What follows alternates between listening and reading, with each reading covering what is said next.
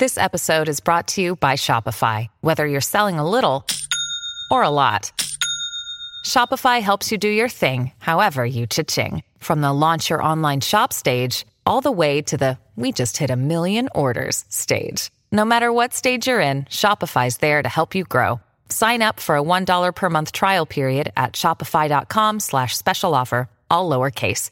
That's shopify.com slash special offer. What's going on, everybody? Welcome to the show. Happy Veterans Day. We are here at the Popcorn Talk Network talking movies today. Uh, we are going to talk about a sweet movie that uh, is factually incorrect. It's called Pearl Harbor. We're very excited about it. We're going to see you guys in just one quick second. Welcome to Popcorn Talk, featuring movie discussion, news, and interviews. Popcorn Talk, we talk movie. And now, here's Popcorn Talk's Action Movie Anatomy. I want to make it very clear nobody cleared the, the bald eagle sound effect with us in our Not at intro. all. Never. I could not love it more. I think it's perfect. it's brilliant. I, I see like it flying through the mountains and then it landing here at the studio. It's and one of the that's- best creative decisions anyone, not us on this show has ever made. Yeah, it really is. Uh, what an interesting day. I'm so glad you introed the show the way that you did because it needs to be known that we actually forgot that Veterans Day was on a Monday, and the and so we're not doing the Action Guys later today. And it was either Midway or Pearl Harbor, which now makes so much sense that Midway was released. Yes, And there are so many things about this week and doing Pearl Harbor on the show. Uh, Andrew and I had an over under when the show started of how many live viewers we would have. I guess 22. Uh, So you're he- winning. He guessed. I, I I said 22 is the number at it because the live numbers have been up, Yeah. and you went under. We are, in, in fact, under. Yeah, at I the assumed. moment. There's not a lot of love for this movie outside of one man. Uh, yeah, and that's it's it's not it's not even Alec Baldwin. No, it's Mr. Richard Eric Jarvie, a senior staff member of Action Army. He's going to be calling in today, uh, talking about uh, this movie as well as an upcoming project that he has been working on that we're excited to sort of uh, talk about with him a little bit yeah, today. definitely. Um, so, yes, we are here on the Popcorn Talk Network talking about action movies, and we are covering Pearl Harbor. I want to make it clear before we get into any of the intros, before we talk about any of the things about this movie, how this came to pass, because I think it's Yes. very important, even before the social shout outs. It, it's uh it's kind of like that movie, a series of unfortunate events. Lemony Snickets. Except You- for would you it's pre- me. would you prefer to be covering Lemony Snicket's a series of unfortunate events? I can't remember if I've seen that I've movie or never not. I think I've seen part of it on TV and it was kind of enjoyable, but probably. so so uh, so so yeah, uh, guys. We, we we look ahead of time by about eight weeks. Usually, uh, we we plot out the next two months, sometimes three months of the shows. Yeah. both shows, and we try to do our best to link the shows. We'll we'll pick a movie for AMA. We'll pick a movie for the Action Guys. We like the topics to link up. We look at the releases. We figured, okay, Roland Emmerich. He's directing the World War II movie. It's called Midway. We liked a Right. lot of the actors involved. I mean, Midway's got Woody Harrelson. It's got Ed Skrein. I like got- screen. We, we also love Roland Emmerich. Like Big- just big fans. Even if we're not the biggest fans of all of his movies, there's just something about the Roland Emmerich feel that we love. And he directed The Patriots, so yeah. He's directed a lot of movies that are sweet. So we just assumed it would be hard to imagine Midway being so far in the middle. It figured it would either be terrible or it would be Mm-hmm. awesome. Um, and so we put it on the schedule. And uh, there was a, a scheduling mishap with Lionsgate and the screenings for this Yeah. film. They both literally fell during the time of last week's AMA. We could not watch the movie. We would have missed last week's show to watch the movie. So what ended up happening is uh, we saw it over the weekend. And the thing about Midway, uh, and the thing about Midway, and I'll do a first thoughts review. I've intended to do it on the Action channel, but I didn't yet. Is that it's entirely based on real characters and real events. They they, they introduce all the real characters. They at the end of the film they have like actor's face And the picture- the classic, yeah. to the real person, and they're like, "This is who this person was, and this is what happened. He was awarded this award." Like you know, all of them. are Silver. Star. Yeah, the Silver Star. um, except for Nick Jonas, he's not a real person. Or if he Jonas was, he doesn't get immortalized on screen that way. Was he good? He's in the movie for like four minutes. Yeah, he's, he's good in the four minutes. That's the, that was the pretty basic problem in the movie. It's an hour and fifty, and they try to have like thirteen leads. Right, and everyone needs to have their seven to, to ten minutes. Yes. all of a sudden you're out of time. Yeah. Yeah. So uh, anyway, the point is, you know, the first thing is we, we already said it, but like we salute our veterans here. Uh, happy Veterans Day. That's, that's far more important than Midway the movie, and it's far more important than Pearl Harbor the movie. It's it's an actual real thing of real people that did serve our country, did amazing things, and Pearl Harbor the movie is not about that. Pearl Harbor is about the real event, and there are things in Pearl Harbor that happened in real life. We don't know how it dramatized some of those things are in Yeah. the movie. But you know, unless I'm mistaken, I don't think Danny and Rafe are real people. No, I mean I'm pretty sure Pearl Harbor is just a complete fictionalization of the event and like just using parts of it that we know are true. Whereas like Midway is based off real people, and it feels like no matter what was going to happen today, we were going to be poking fun at one of the movies we were going to be covering, whether it was Midway Yes. or Pearl Harbor, and it just felt much more appropriate to poke fun at Josh Hartnett and Ben Affleck as a heartthrob, and Alec Baldwin doing his Alec Baldwinness Alec Baldwin thinks, son. and just Michael Bay than than the other options. So here we are. So here we are. So we are we are going to be talking about Pearl Harbor today. Uh, Midway was enjoyable enough if you like that sort of movie, but Hey, it's Kaley Cuoco for Priceline. Ready to go to your happy place for a happy price? Well, why didn't you say so? Just download the Priceline app right now and save up to 60% on hotels. So, whether it's Cousin Kevin's Kazoo concert in Kansas City, go Kevin, or Becky's Bachelorette Bash in Bermuda, you never have to miss a trip ever again. So, download the Priceline app today. Your savings are waiting. Go to your happy place for a happy price. Go to your happy price, Priceline. Uh, didn't feel like it was far enough in either direction to didn't want to take a dump on it didn't want to praise it greatly. So we're just going to say you know we salute our veterans. We're going to talk about pearl harbor today. Yes. this is action movie anatomy here on the popcorn talk network the online broadcast network dedicated to talking movies all things movie related and pop culture by the bucketful my name is ben bateman. That's andrew guy. If you want to follow along the conversation, say what's up in the live chat, leave your thoughts. Uh, if you want to follow along with anything that we are doing, follow the Popcorn Talk, subscribe, like, comment go check our stuff out action industries we're action industries everywhere on instagram youtube.com slash action industries team action show on twitter because it's the oldest account of all Yeah, it's the original, and also Team Action on Patreon, patreon.com slash Team Action. Speaking of Patreon, we got two big shout outs. One to Andrew Swift and Philip Gustafson.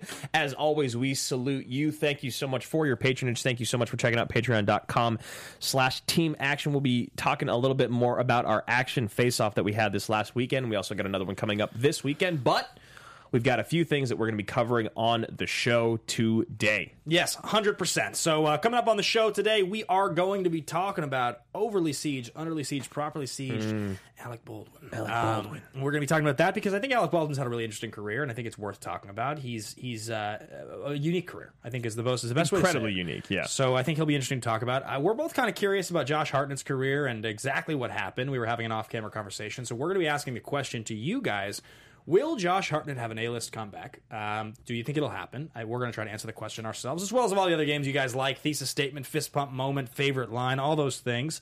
Oh, I can't wait to hear your favorite line. Uh, I got. I actually. I think I actually have a couple good ones written down. I got a good one. I got a good one too. Um, so uh, yes, we cover action movies on this show. Rule number one of these shows' mo- rules are the hero always plays by their own rules. Who's the hero of this movie? The Courage of America. The courage of America. I, I guess the hero is B- Ben. I think it's just America. I think. Okay. All right. I don't Yep. think you could make an argument that it's either of those guys. They're fake characters. they're It's- fake characters, and they also like. To say that the story of Pearl Harbor's heroes are fake people is like this is like Again, that's like why we gotta we gotta just just say Pearl Harbor is this movie. It's not we can't be talking about the event because if we have to pick a hero in this movie, it really does feel like the hero is Ben, right? You follow him the most. He's the original love story. He's the one that you think dies. Which also back when this movie came out, did you think that Ben died? Because I didn't. And I wasn't even like a, a hardcore movie fanatic. You just then. knew. I just knew. I was like, "There's no way that guy died yet." And it's not like Ryan Reynolds in. Life on the cover. he like shoots the through the he like shoots through the roof of his plane. You're like, there's no way. Yeah, Yeah. yeah, yeah, There's just no way he's to die. So uh, I thought that was a, a very interesting thing. Yeah. But yeah, so then and then obviously how the movie ends, you're with Ben. So Yeah, rule number two: the hero and the villain are always the smartest people, beings, things, dinosaurs in the room. I mean, I think uh, in this movie, actually, if you're saying America and Japan are the hero and the villain, maybe Sure, okay. I, I think that there is some truth to the way they because America gets to have the sort of last laugh in, in some ways. Whereas Japan raid. like caught us off guard. yeah, they and- are, and they and uh, is it um, is it General Yamamoto? I wish I remembered his name because I just saw him fictionalized in two movies back to back. What was the Um, other one? uh, Oh, Midway. Oh, yeah, yeah, and, yeah. And, and he looks. They they cast actors that like play him similarly, and he has similar lines. I feel all we've done is awaken a sleeping giant. He says that in both movies. It must be a real quote. Yeah. Um. And uh.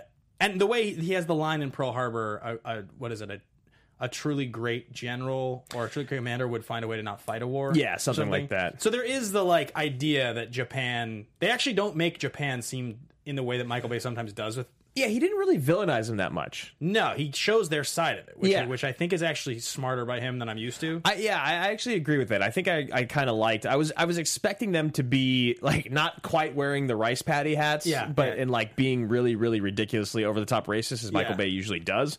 Um, I actually thought he really painted him well. Yeah. it, it really did. And I think you see the side of it. You see what they're going through. You see why they're going to do it. Um, Yeah, they say they've cut off our oil supply. Yep. You know, so uh, rule number three: the movie is driven by police, military, political, or mercenary figure. That fits the rules. They're in the military. And rule number four: the movie contains a minimum of one explosion. Uh, I think Michael Bay blew up a small country to make this movie. yeah, really. He, there are so many explosions in this movie, and that's the one thing that you really have to give the credit to Michael Bay is that he knows how to make an action scene pop. Twenty he really years, does. Twenty years later, I think a lot of that stuff has held up really well, which Yeah. uh, which is impressive. So we're going to talk about all of that. Um, I think we just jump straight into Oh, we're at 28. Look at that. Wow. Wham, whammy, whammy noon. whammy. Keep using that joke. I'm going to use it forever. Eventually, you'll have to explain I it. never will. So uh, we are going to get into the very first piece of this show, Ed. It's thesis statements. Your biggest, boldest thought about the movie. If this movie ever comes up, this is what you say about it. This is the thing you say.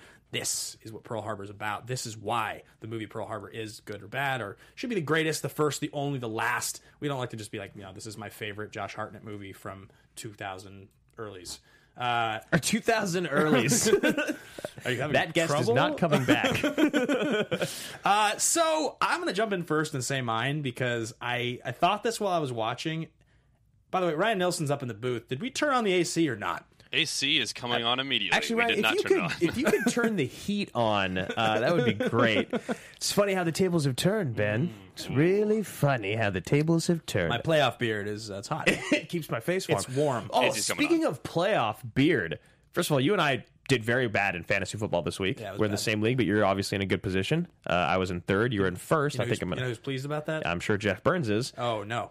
Oh. Ke- Kevin Smith's. He's going to be harassing oh, us. Oh. I know. He beat both of us. He's going to be harassing us via super chat for the next like three months. His record is garbage, but he's beaten both of us, and we're in the top He's three. so pleased he's so with himself. pleased. But what I was going to say is the Niners and the Seahawks play each other tonight. Tonight. That's a big. It's a big game. I've already told you this, but I'm supposed to be in Charlie's Angels at seven. The game starts at five thirty. I mean that you're gonna be like that dad with the phone in his pocket and like the earbuds on, watching the game at his daughter's recital. I, maybe I'll go check in for the screening and go to the bathroom. Where did he go? I don't Um, know. I don't know. Your thesis statement. My thesis statement about this film is Alec Baldwin's the best part of the movie Pearl Harbor. It's not even that he's necessarily good. It's not even necessarily that. Uh, it's that Alec Baldwin did this one thing in his career really well. He was extremely good at doing this one thing. you can't outact me, boy. Right. They make fun of him, hilariously enough, Yeah. in Team America. And it's like, it's something about the tone of his voice. It's something about something about the way that when he talks, his voice kind of drops to this register. And it's just something about there's like the gr- it's like he's very, very, very masculine in this like smooth kind of almost like he's spoofing being masculine way. Well, it's weird because it's like the best things about Alec Baldwin's career is in the first half is how seriously he took himself. Yeah. And in the second half, it's how well he can make fun of himself. Right, and this feels like the transition moment where he's like just tailing out of being a leading man, right? So you have like movies like Miami Blues, and you have movies like uh, uh, Hunt, for, Hunt for October. and Mm, you're like, right, right, right. A lot of the '80s stuff and the '90s stuff. You know, Glengarry obviously is his probably most iconic performance, and then you get into this period where he's. You can see he's starting to put on a couple pounds. Yeah. he's not quite. He's not the- quite the leading man, chiseled like sex icon that he used to be. Right. And then, you know, the Basinger stuff happens, his career tailspins. He comes back in the back half in this other way. And I just, there's something about Alec Baldwin in the moments when he's like delivering his speeches that he just feels like he's, he's like Jerry B for me in this movie. That's what he feels like watching for me. He's like ultimately enjoyable in a way that like Ben Affleck cannot pull off. He doesn't, he doesn't have, he doesn't have that, the it that, that Alec Baldwin has. Yeah. Josh Hartnett doesn't have the it. Like, honestly, watching Midway, the same exact character that, he, that is played by Aaron Eckhart, Doolittle, is played in Midway by Aaron Eckhart. Or you mean Alec Baldwin is Aaron Eckhart? yeah, yeah. he- he's a real person who Uh-huh. read the who read the who led the raid. Um, like he's good. Eckhart's good. He's just not Alec Baldwin. He's taking it more seriously. He's like a, Right. He's a more real performance. Even and even though Alec Baldwin is taking himself incredibly seriously, he's taking himself so seriously it seems silly. This is like the Michael Bay eyes version of what a war hero, a real historical war hero, actually is. Cause Pearl Harbor sucked, and I miss you. He's Yeah. got good speeches. He just has all these. He's given all these sweet He's always lines. squinting so Yeah. much. He's given all these sweet lines. Like there's that whole speech he has at the end where he's like, "Well, I can't tell you what to do, but I'll tell you what I would do."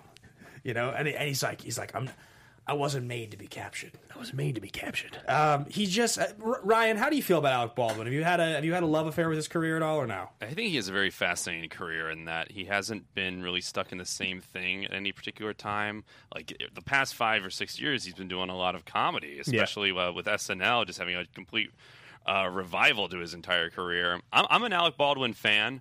Uh, like you said, Glengarry Glen Ross. That is the the iconic moment where you're like, wow, this guy can Yeah. take command of a scene, but he can also, I think, laugh at himself, and I think big that that's really refreshing. But I mean, even Drew and I, you know, we didn't review it because we have a tendency to not post reviews for movies we don't like. Ah, yes. Yeah, but we watched Motherless Brooklyn, the new Ed, Ed Norton movie, a And he's weeks like the bad guy, right? He's kind of the best part of the movie, though. Yeah. he's kind of he's kind of got all the best scenes, and like even now, God, that movie was so forgettable. yeah, it's crazy, crazy how bad that We movie were was. sober when we watched that, fully sober. and I remember almost zero about it. Yeah, you weren't even playing Clash Royale. You were I wasn't. I, mean, I was sitting there locked in, and I could not tell you almost anything about that. Okay, so your thesis is that Baldwin is the best part of all the movie. He's just the uh, the only other argument would be that the the big explosive war scenes. But I think the problem with that is that as time goes on, as good as those things feel now, Yeah. and they've aged very well twenty years later. They're a little diminished now compared to some of the stuff we see. In 20 more years, I think he'll still be the best part, and I think the war stuff will get even a little worse. I pose two counters to you. All right. First one is Kate Beckinsale. She's great. Yeah, Big fan. but you think that he's still better? Yeah. I fell in love with her in this movie. I remember too. watching this when I was like, what? What? How old were you? Like thirteen? We're, yeah. Yeah. Uh, what does it come out? 2000? 2001 i think 2001 uh and um the other is what about the score from hans zimmer Yeah, it's, it's amazing. actually really sweet great. I was like, wait, I was whistling it all morning today. yeah it's it's it's really badass and that's kind of you know someone in the chat said like that's that's what happens in these in these movies at the time is you would have these crazy ridiculous blockbuster action movies with sick scores Yeah, it's like you know dun, dun, dun, just dun, perfect. It's just that driving force. Okay, so now that you got your thesis out of the way Oh, and it's it's nice and positive, I'm gonna wait. I'm gonna put mine out there. This is the greatest. This is a piece of shit. I was waiting for that. this is the greatest example of what a Oh, there's sound. is on. decent Hollywood director, I'm going to put quotes up because Michael Bay is a director in quotes, can do with $140 million Yeah. based off of a real event and tell this story. It's the greatest show of contrast between a truly great director in Steven Spielberg and what he did with D Day and Saving Private Ryan two years before with half as much money. So there has never been a greater contrast in lack of budget and lack of storytelling ever in something that actually happened in a war scenario than Michael Bay in 2001 directing Pearl Harbor and Steven Spielberg directing Saving Private Ryan in 99. 98. 98. Uh, so are you saying that, that Saving Private Ryan's a better film than Pearl Harbor? Is that what they're trying to tell me? It's just it's just crazy. Like how many times do you tear up when you watch Saving Private Ryan? Don't say it. Don't say Pearl Harbor. Uh, how uh, many like how many amazing moments and stories in there? How many incredible battle scenes that still hold up are in that movie? How many great moments of levity and storytelling are in that? And then you look at Pearl Harbor, it's longer, twice as much money. It, it- it's just shocking. It is astounding. We got a super chat in here. Uh, super chat from Lucas Shashek, best from the world. All right, I have to run to the gym, but I'll watch the rest of this later. I love watching guys suffer through talking about this movie. Lucas, thank you. Popcorn Talk, the studio, uh, who the super chats go to, thanks you. Uh, we appreciate that, and I enjoy that also. Yeah. uh, because it is wonderful to watch It- through. it- it's it's it's funny. I'm having a good time. It's Uh, funny for me. Um, yeah, I, I think so. I, I will say like something I, I've really tried to focus on with movie reviews since we started doing it is putting like movies in boxes. Right? It's, Yeah. We we talked about this off camera, but uh, we watched Ford Ferrari, and it's like probably both of our like top three of the year, top five. It's very good. It's great. It, was, it might honestly just be my favorite movie. The more I've thought about it, I really loved it, and it's a PG thirteen racing movie. It's great on all levels. Yep.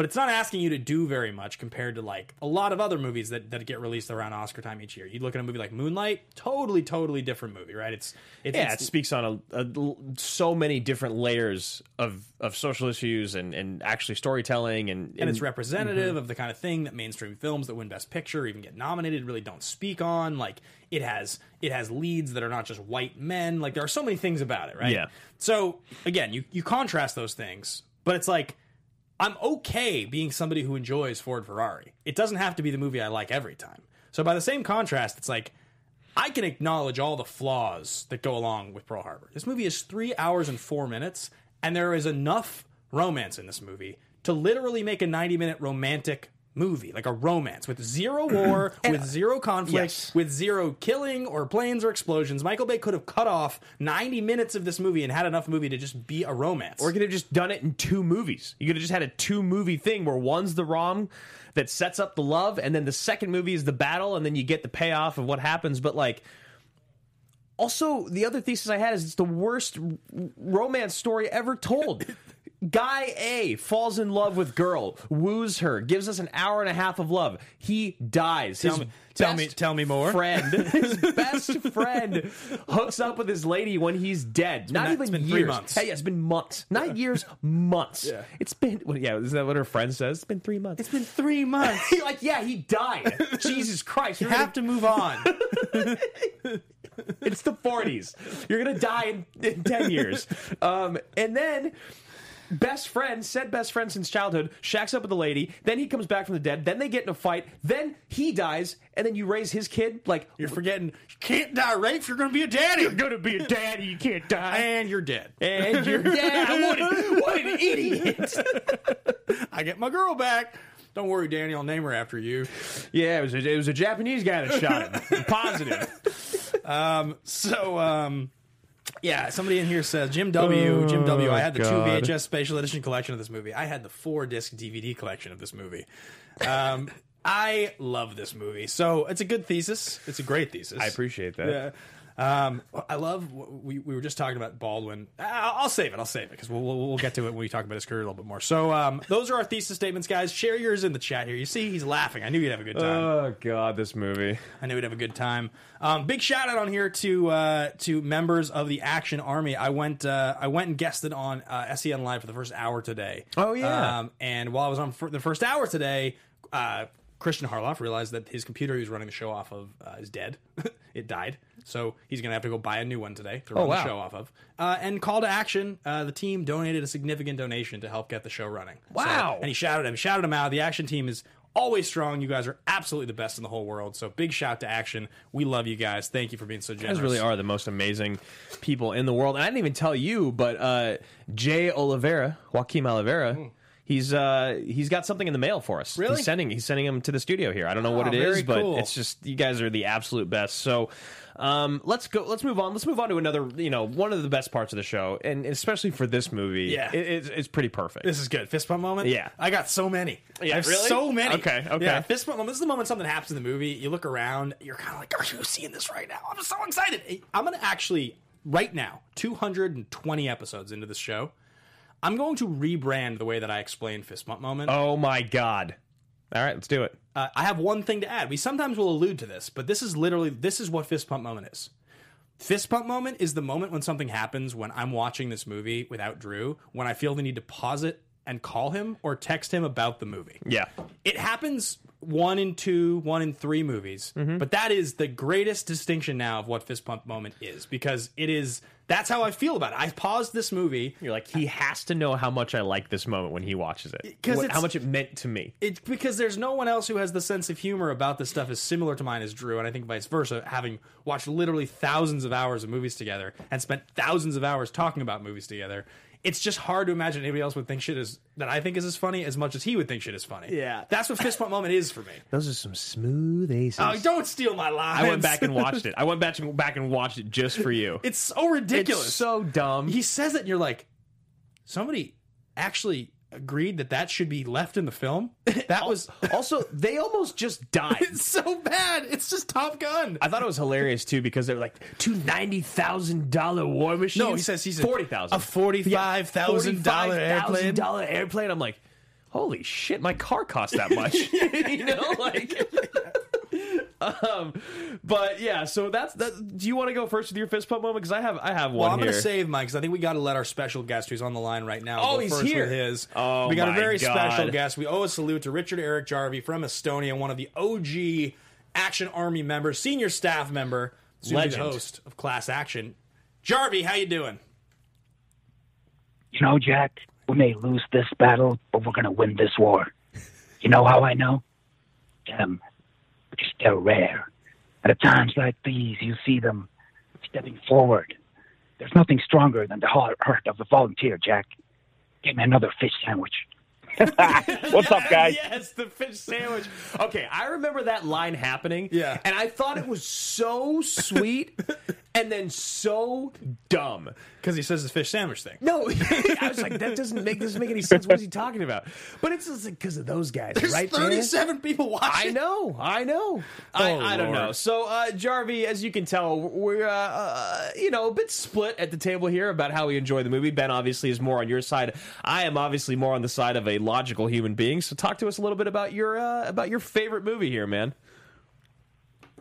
Oh my God! I got. I think I got to start off with my with my thesis, and I got to say this is the most cinematic movie ever made. Wow. And that that's just because of how Michael Bay shoots an action movie. It, Coming in hot. every shot is like it's got motion in it. It's got like the best. It's almost like overlit. The the special effects. You can tell there's a lot of practical effects in this. You can tell where the CGI, but there's a lot of practical effects. And you said it before, the effects hold up amazingly. Yeah, He does do a lot of stuff in here that's stuff that we're used to seeing, obviously, in all his movies from this time period. But like stuff that I remember from the trailer that actually still worked for me, like when the planes are flying over the kids that are that are like playing baseball and yeah, stuff. Yeah, they're really Yeah. low flying planes. Looks real. that stuff's really cool. Yeah, I it mean, looks- that, that stuff's really good, and, and a lot of the stuff. He also obviously Jarvie leans into the stuff like the slow mo guys, the Doolittle guys walking on the runway with the airplanes over them. That's just So straight up slow-mo. That just is Armageddon, actually. That's like, from Armageddon. yeah.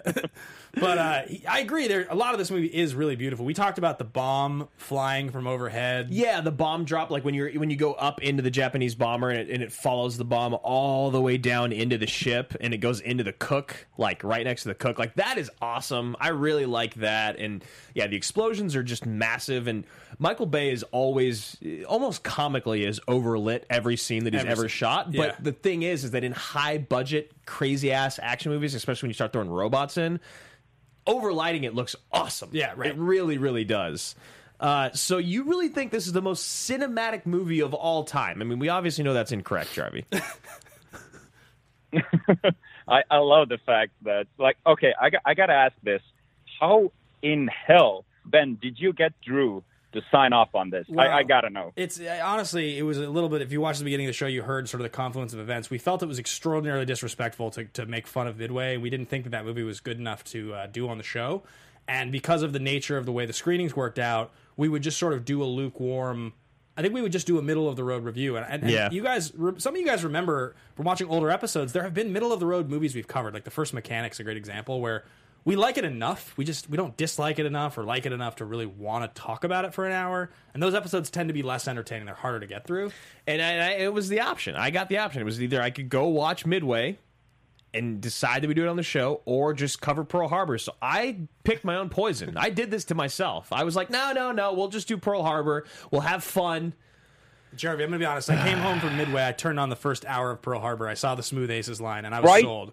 I was right? sold. I was exactly the same. I- that- exact same. The first thing I got, I did when I got home after Midway, was I put on Pearl Harbor. Oh God, Jarvie, what was the first time uh, when you saw this movie? Do you remember the first time you saw it? Uh, yes, this is this is actually one of the reasons why I love it so much as well. It was in it was in 2003 when it came out. I went to see this with my father at like a like an old school cinema. I remember exactly the way we both were mesmerized by this movie. We we didn't we didn't consider this a historically accurate movie. I still don't. Yeah. I get a lot of shit from people for loving this movie. I don't care. I just, I just this this is this is not even a guilty pleasure movie for me. This is just something I I love shamelessly. Well, Yeah. it's, it's And, really. oh, um, sorry, go ahead. Uh, that's that's fine. I was going to say it's really funny because Ryan was also telling us that he went and saw this movie with his dad, and his dad thought it was absolutely fucking insane. He's like, "Oh, I saw the USS Arizona when I was in Hawaii, and like all this stuff." And it's it is crazy when you have that picture painted for you by your father figure, or like even just going with your dad and watching this movie. And if he thinks it's cool, you think it's cool. Yeah. Whereas like my mom didn't. My mom liked the first half of this movie. Right. I don't remember like like I try to go back to my memory of being 13 and thinking about the kind of movies I decided to go see and who I saw them with. Like I saw movies with my dad for sure. I don't think this was one we saw together, but this movie looked sweet enough that I knew I needed to see it in theaters for some reason. I Yeah. definitely saw this in theaters. I, I think. don't think I did. I can't remember. Yeah, so I, I, Jarvie, I disagree with you a little. I think it's a, it is more of a guilty pleasure for me, but I, I do really enjoy it. So uh, we want to make sure we cover everything on the show. So Jarvie, we got to know what is your fist pump moment. Okay, except for Alec Baldwin, it's um, it's one of the moments where okay, the bombing of Pearl Harbor is happening, and Rafe and Danny have gotten their planes off the off the runway, and they they've pretty much shaken off like the uh, the Japanese planes, and they come out of the smoke and they go into the fight like chasing the Japan like going to shoot them down. And this patriotic, like Hans Zimmer's score is one of the biggest reasons why I love this movie as well. So as they go through the cloud, a patriotic like theme comes on, and you know, like it's on. They're going after them. It's on. Shameless, I love it so much. The uh, music, the music is the music is it's one of the best scores that Hans Zimmer has done, I, and I seriously believe that. It's an incredible score. Michael Bay could hear you talk about this movie. He'd be like, "That's exactly what I was going for. That's exactly the picture I was trying to paint." Yeah, get this get this man a medal. Like a man of metal. yeah. Uh, okay, all right. So that's your fist pump. Uh, what's your favorite line, Jarvie? Okay, my favorite line's kind of funny because I've I've said this so many times when I'm in front of a mirror, and when it's, it's one of the one of the side characters, and he goes like, smoothies. "Man, am I going bald back here? Oh, you are one good-looking son of a bitch.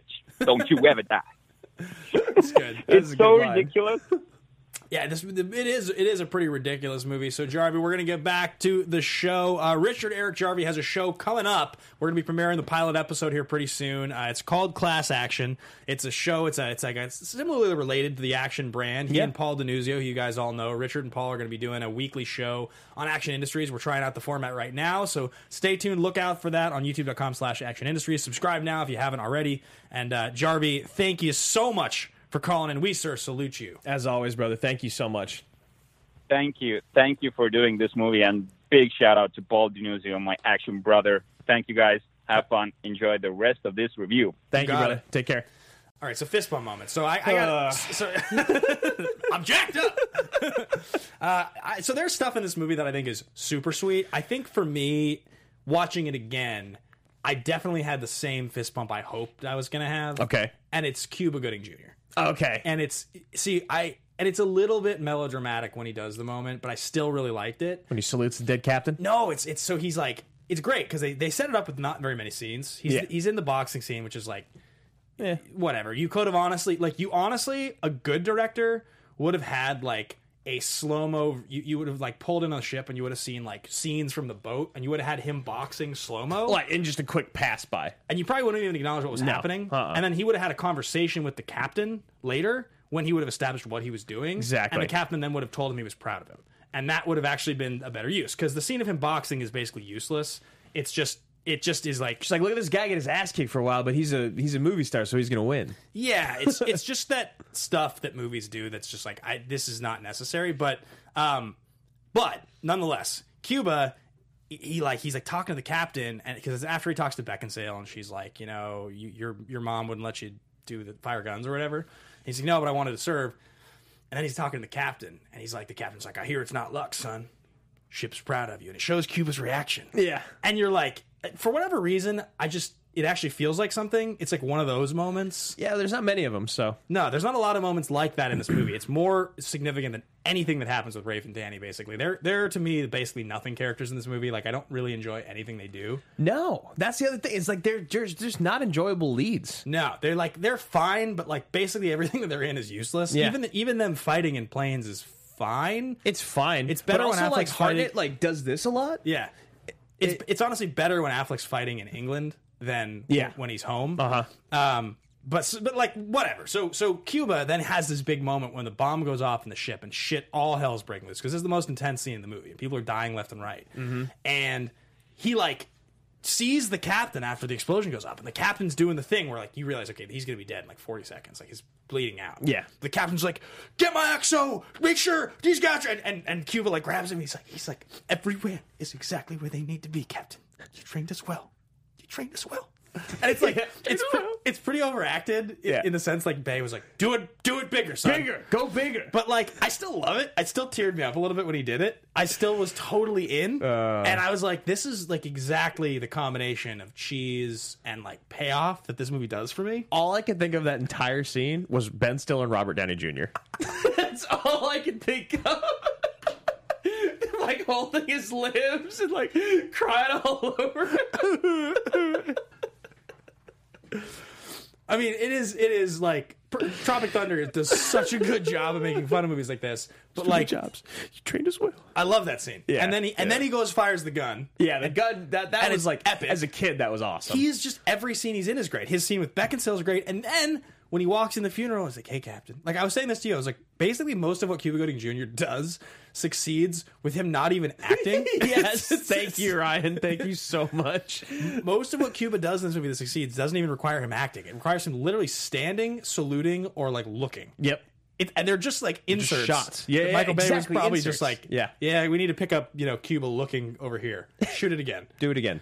bigger. Light it, light it more. Cuba, More look- lights. Cuba, look harder. Like, like that's like most of what he does. In fact, the scene that he's given the most to work with, he kind of overacts it. Mm-hmm. Yeah. yeah.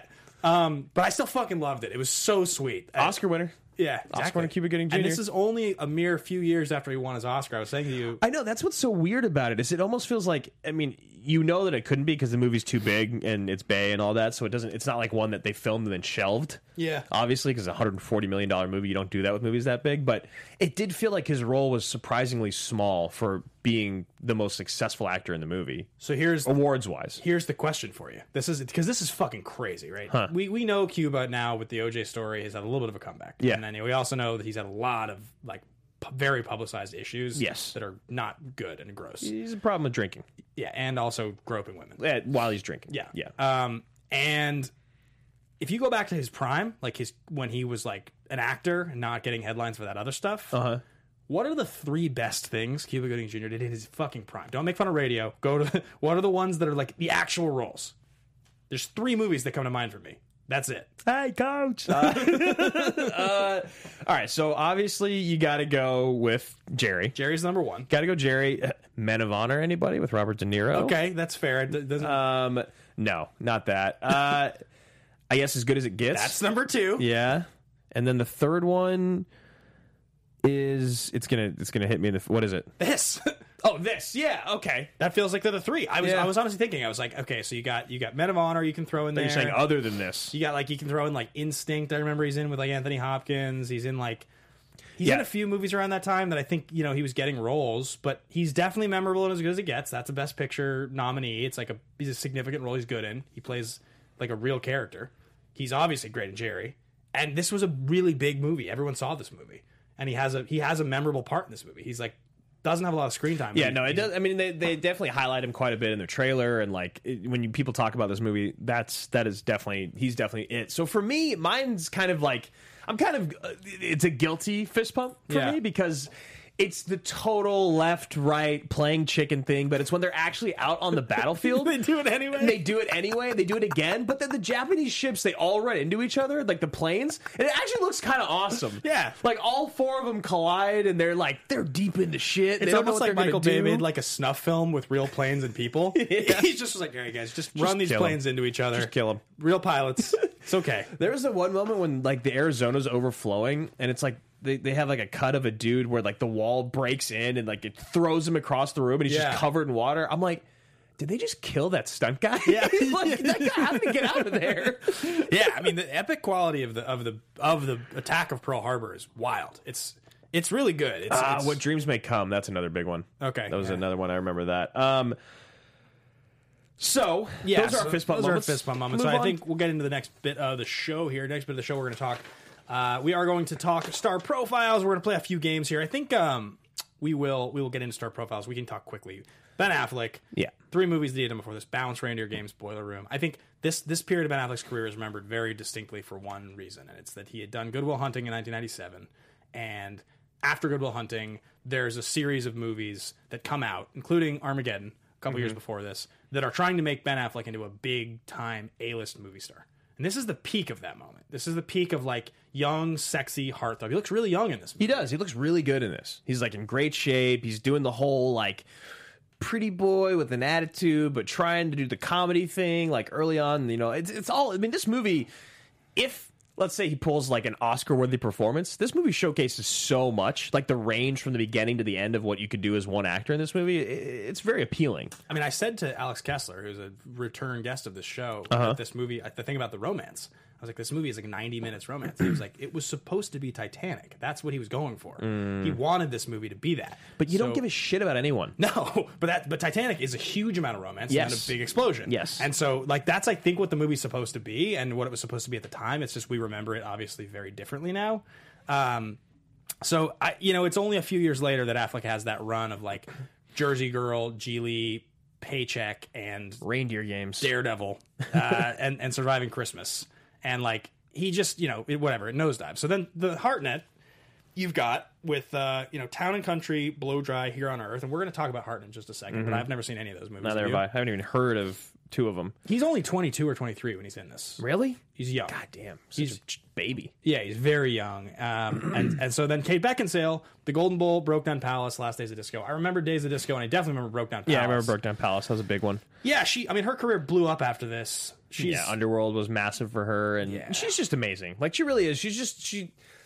If she were younger, she would have been Lynda Carter in the Avengers. Yeah. You know what I mean? yeah. Instead, she ends up being Peggy Carter. Or Peggy, Peggy- Carter. Peggy- Yeah, yeah.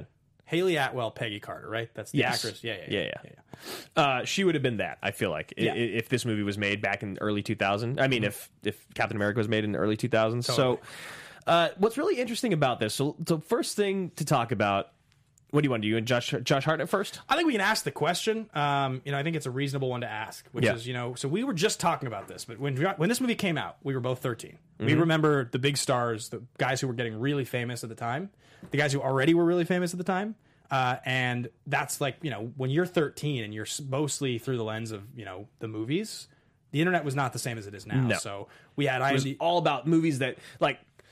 It was all about movies that people talked about, and then just big movies. IMDb was like you could you could look on IMDb. It was a thing that existed. You could look up people's careers. That's Mm-hmm. like the extent of like movie, and then you could do, read books and stuff. and also like what superstars you starred alongside of. You know, that was a big part of it too. So we grew up watching Tom Hanks and Tom Cruise and Denzel, and like Mm-hmm. those are all the guys that were like massive. They had been really big for ten years. Um, and you know, you see Hartnett coming up, and he's not as big as Ben Affleck. He's kind of an up and comer. He's a little bit of a nobody when this movie comes out. And then he has a few really big years. We were talking about some of the movies, right? Like it's he's massive. So he goes. excuse me. So before this, you know, the things that he did that you would have heard of were The Faculty in '98 and The Virgin Suicides in '99. So this comes out in 2001. Immediately after that, he does O, which is you know it's a big movie. People like that. You know, yeah, Othello. big teen movie, He also does in 2001 two shorts, whatever. Black Hawk Down, huge. Huge. 40 Days and 40 Nights in 2002. Hollywood Homicide with Harrison Ford in 2003. Wicker Park in 4. Sin City in 5. Lucky Number Slevin in 6. Dal- Black Dahlia in 6. That's where I think it falls off, right? Mm-hmm. I mean, he does 30 Days a Night in, in 2007. That Maybe that's like the true end of it. Yeah. But like that's Black Dahlia was supposed to be really good. It was unwatchable. Really bad. Yeah. It was really bad. Um, I saw a lot of those movies in theaters. I remember thinking at the time he's a he's a movie star. He's famous. I saw. I even saw Forty Days a Night or uh, uh, Forty Days, Forty Nights. I'm pretty. I sure. like 40 Days and 40 Nights. I Yeah. love Shannon Sossamon. Yeah, I I don't think but see the thing that's crazy about me with Josh Hartnett is that it doesn't feel like he doesn't have the thing that you need. It No. feels like he does have movie star charisma. Definitely. And he definitely has the looks for it. I actually think he has the talent to do what he would need to do to be that type of guy, right? yeah. I mean, the only thing that he's done since all this happened, right, is that he's in Penny Dreadful for like a couple years. That's Yes. like a, and I didn't watch that show, but people like that show. People like that show. He's in over twenty episodes of it. I never hear them talk about him in it. No. But I do hear people like that show. So he's he can't be that old. If he's 22, 23 when he's making this movie, and this movie's, you know, 01 we said, it's only 18 years ago. I mean, Josh Hartnett's in his early 40s. He's like maybe 42 or something. Like he's in he's at the age right now in his career that you see a lot of those guys that when we were watching, I just talked about Tom Cruise. Uh-huh. In 2001, Tom Cruise was like 42. Dude, uh, I, I just have to say this. He was 42 in 2001. Something like he's around there. I mean, he's basically the age that Hartnett is now. Like he Hanks, all those guys that were in their prime then, that's Uh-huh. the age he is right now. He could be doing that type of shit. So there's a there's someone in the chat here called Wiener Schnitzel. Okay, here we go. And uh, Wiener's actually making some pretty good points. he said the biggest mistake in his entire career was turning down Batman Begins. He was Nolan's first choice for Bruce Wayne and Batman in Interesting. Begins. Can you imagine what that would have done for his career? Yeah, it's a totally different story. I, I mean, Bale wouldn't have even been. I mean, Bale can, can continue to do what he did. Like, I, I, I- obviously, doing the Dark Knight trilogy put Christian Bale on the map again in the, in the sense of In a like being a way. in a different way. Yeah. But like, I still could see him being in The Big Short and Ford versus Ferrari and The Wrestler. You know what I mean? But that that is crazy. Oh, the fighter. The I mean, the fighter. Yeah, yeah. it's crazy for me to think that Josh Hartnett turns down Batman. Yeah, I mean, and some of that is like, was it? Remember when we had John Sheck on the show? We were talking about people's careers. We were Yeah. talking about how stuff is put together. I think we were talking about Cage and his run, and he said it's it's not as much about necessarily the talent; it's about the team you have around you.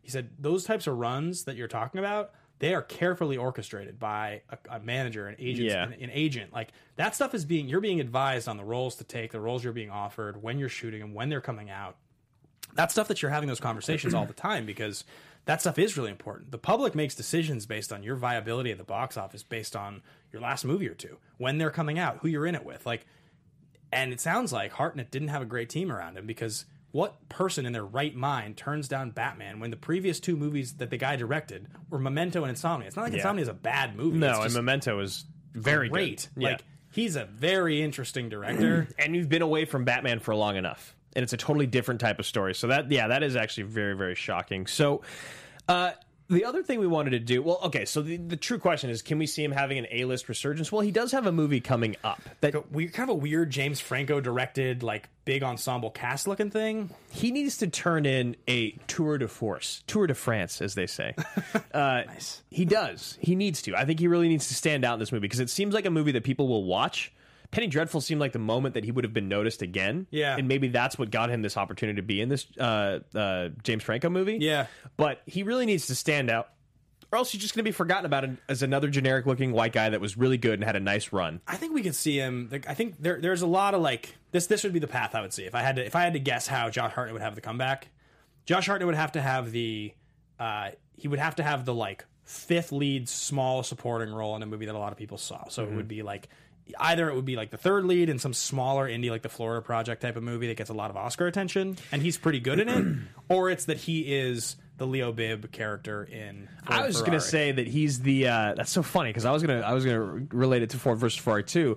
I was gonna say that he would be Leo Beebe makes more sense for his age, but Yeah. like being in the movie as much as the uh, the older like car mechanic guy. Yeah. that guy. Right. You know, like because that guy stood out a lot to me. Yeah, me too. He, he he just did his job, but he was so good at it. He never tried to stand out too much. I love that. Stole scenes, yeah. it's good good directing. and too. that's how you that's you, it's like a two three step process because josh hartnett's just not being looked at by directors right now to be Yeah. in the kind of roles that he can lead in he needs to have a couple supportings and then maybe he gets cast as the second lead in something big but i think it's a couple year process he would have to put in some real work because like yeah. Yash just said he needs to have his Nightcrawler.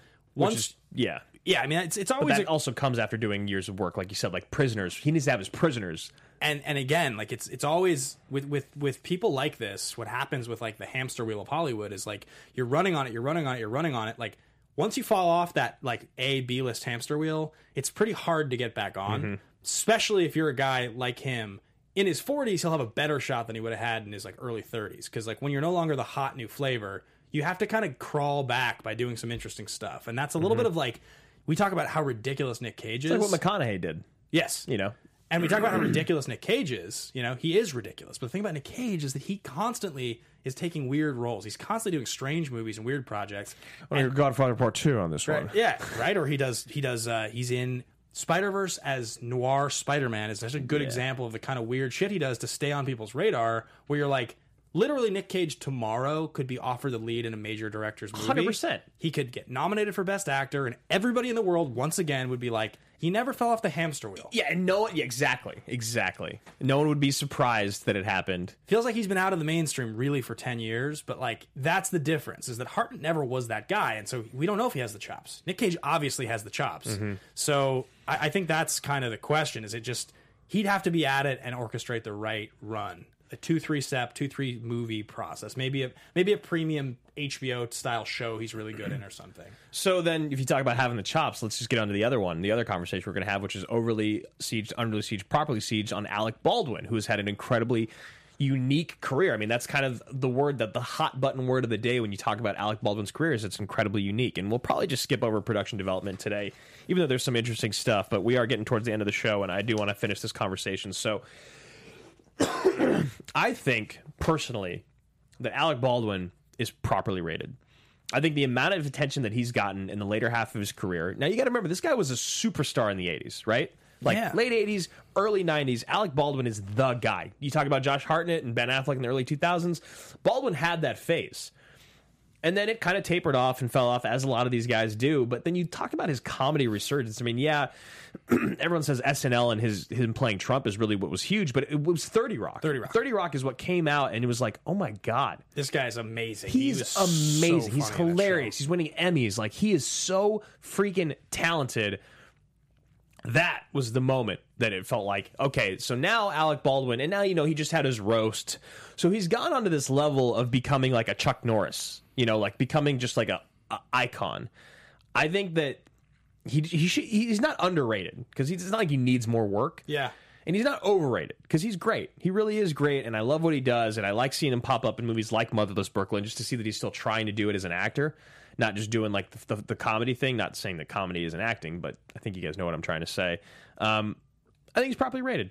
He's not. It's not like people are overcasting him or undercasting him. Yeah, I'm trying to think where exactly the the drop off happens, like where he just goes from being exactly what we're talking about to like the next phase of his career, and it feels like it's sometime right around this movie. Honestly, like looking at it and remembering him in Notting Hill, he's the asshole boyfriend to Julia Roberts' character, and In- he sh- in Notting Hill. Oh, yeah. And he shows up in the hotel room and he's playing an asshole movie star. Yep. that is what he's doing.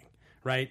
It was almost like the worst possible look. Like he. He's a prick. He cheats on his on his girlfriend in the movie. Like, Yeah, he's just he's just really bad to her. he's kind of just playing Alec Baldwin, right? And like, it, it's funny, like it, it's a little bit of a portal into then what immediately happens. It's too he, meta. he stops being like likable Alec Baldwin. He kind of starts being kind of fuckhead Alec Baldwin, and like, and uh, but yeah, I think if I'm answering the question, I actually I go underrated because the more I've sort of thought about Baldwin's career over the years, the more I've paid attention. Most of that older stuff that you look at, like again, in retrospect, some of it seems really big. A lot less of those movies seem like big deals now than they seemed like probably then. Yeah. There's only a few that are really significant. Like he's in he's in Beetlejuice, Mm-hmm. he's in Glengarry, he's in Hunt for Red October, he's in Working Girl. It's like the late '80s. He's like in some pretty big stuff. But a lot of the other stuff, like The Getaway or like Miami Blues, like those aren't really big movies. They were just like dramas at the time that people cared about. People don't care about them now. But he's always had the opportunity to be in like major movie. I mean, like you don't just get put in a Scorsese movie just because, Right. You know, And that's, I mean, so what he does in The Departed is a great example of why I think he's so underrated. It's like that he, he has that whole, he has some comedy. You, you, you don't smoke? You, you smoke? Yeah, yeah. I love that scene. Is it people don't trust a guy with an immaculate record? I I have have an immaculate immaculate record. Yeah. Like, he just has his comic timing so dialed in in a way that I think most guys that are as he's so dynamic in drama and he's so dynamic in comedy. Right? Name name me a guy that can be a sex icon, can be that kind of masculine in Glengarry, and can poke fun at himself the way that he does in the second half of his career. There's almost no one in history I can think of that is Val Kilmer. incredible, incredible. Yeah, and and he was masculine. He had the same kind of masculinity. He was really good. But like Baldwin, And he also got Boss Baby. You know, that's Yeah. huge. Yeah. So he's, I mean, he's he's making so much money and getting cast in so much stuff. And Boss Baby has a sequel, right? I think Alec Baldwin's A list again. He's definitely A-list. Fully A list. He's 100% A-list. So that's You what? I'm saying is like there's these people that kind of transcend the list because of who they are, you know, and like Willie Nelson is a guy that's not A-list, but he's A-list. You know what I'm saying? Yeah, right. Because of who Willie Nelson is. Yeah, it's weird. So I, I I would say under under sieged is the how I feel about Baldwin because I think he doesn't get enough credit for the fact that like he literally is as famous now as the out of shape, older, poke fun at himself guy as he was when he was straight up A list sex icon leading movies guy. Yeah. And like that's not something you see very often. Most of those guys who were like the sex icon dramatic lead in the late 80s and the 90s, if they put on a lot of weight and they like they stop being that guy. They do not they do not become they become like a very very deep supporting character in some ensemble movie. Mm-hmm. And you know, it's Kevin Costner and he's the he's the guy in, in in Hidden Figures that's like championing for the women, right? But he's like the sixth or seventh lead in the movie. That's the kind of role that those guys get Right. and like feels like Baldwin is so much more significant at this age than you would expect him to be. So So now that we're it's just getting past two o'clock here, so we're going to just talk really, really quickly through a few things. And uh, if you want to read about production development, you really should on this movie. It's pretty fascinating. Anytime that you have a movie that's this historically accurate with that massive scale of the ships and the aircrafts, it all has to be okayed through the U.S. government. So go and read a bit about that. The executive of Disney at the time, Dick Cook, said that there were so many budgetary fights with Bay that Bay would walk on several occasions, and he said that I think Pearl Harbor was one of the most difficult shoots of modern history. So pretty interesting to hear about that. It cost 140 million dollars to make, as we just said. It was produced by Disney.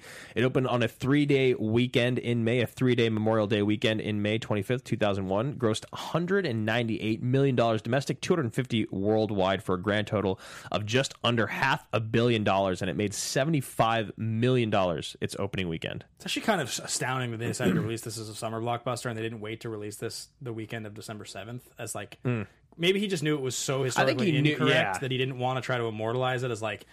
But yeah, that's that, that's kind of crazy. Um, yeah, th- I mean it's funny. This movie has a six point two on IMDb and a sixty six percent by audience. That's remarkably high. Yeah, for, I mean, for a the- movie this is hated as much as this movie. The critics gave it a 24, which makes more sense. But yeah, the 6-2 and the 6-6 are, are pretty shocking. Um, favorite line? Do you want to th- sneak one in?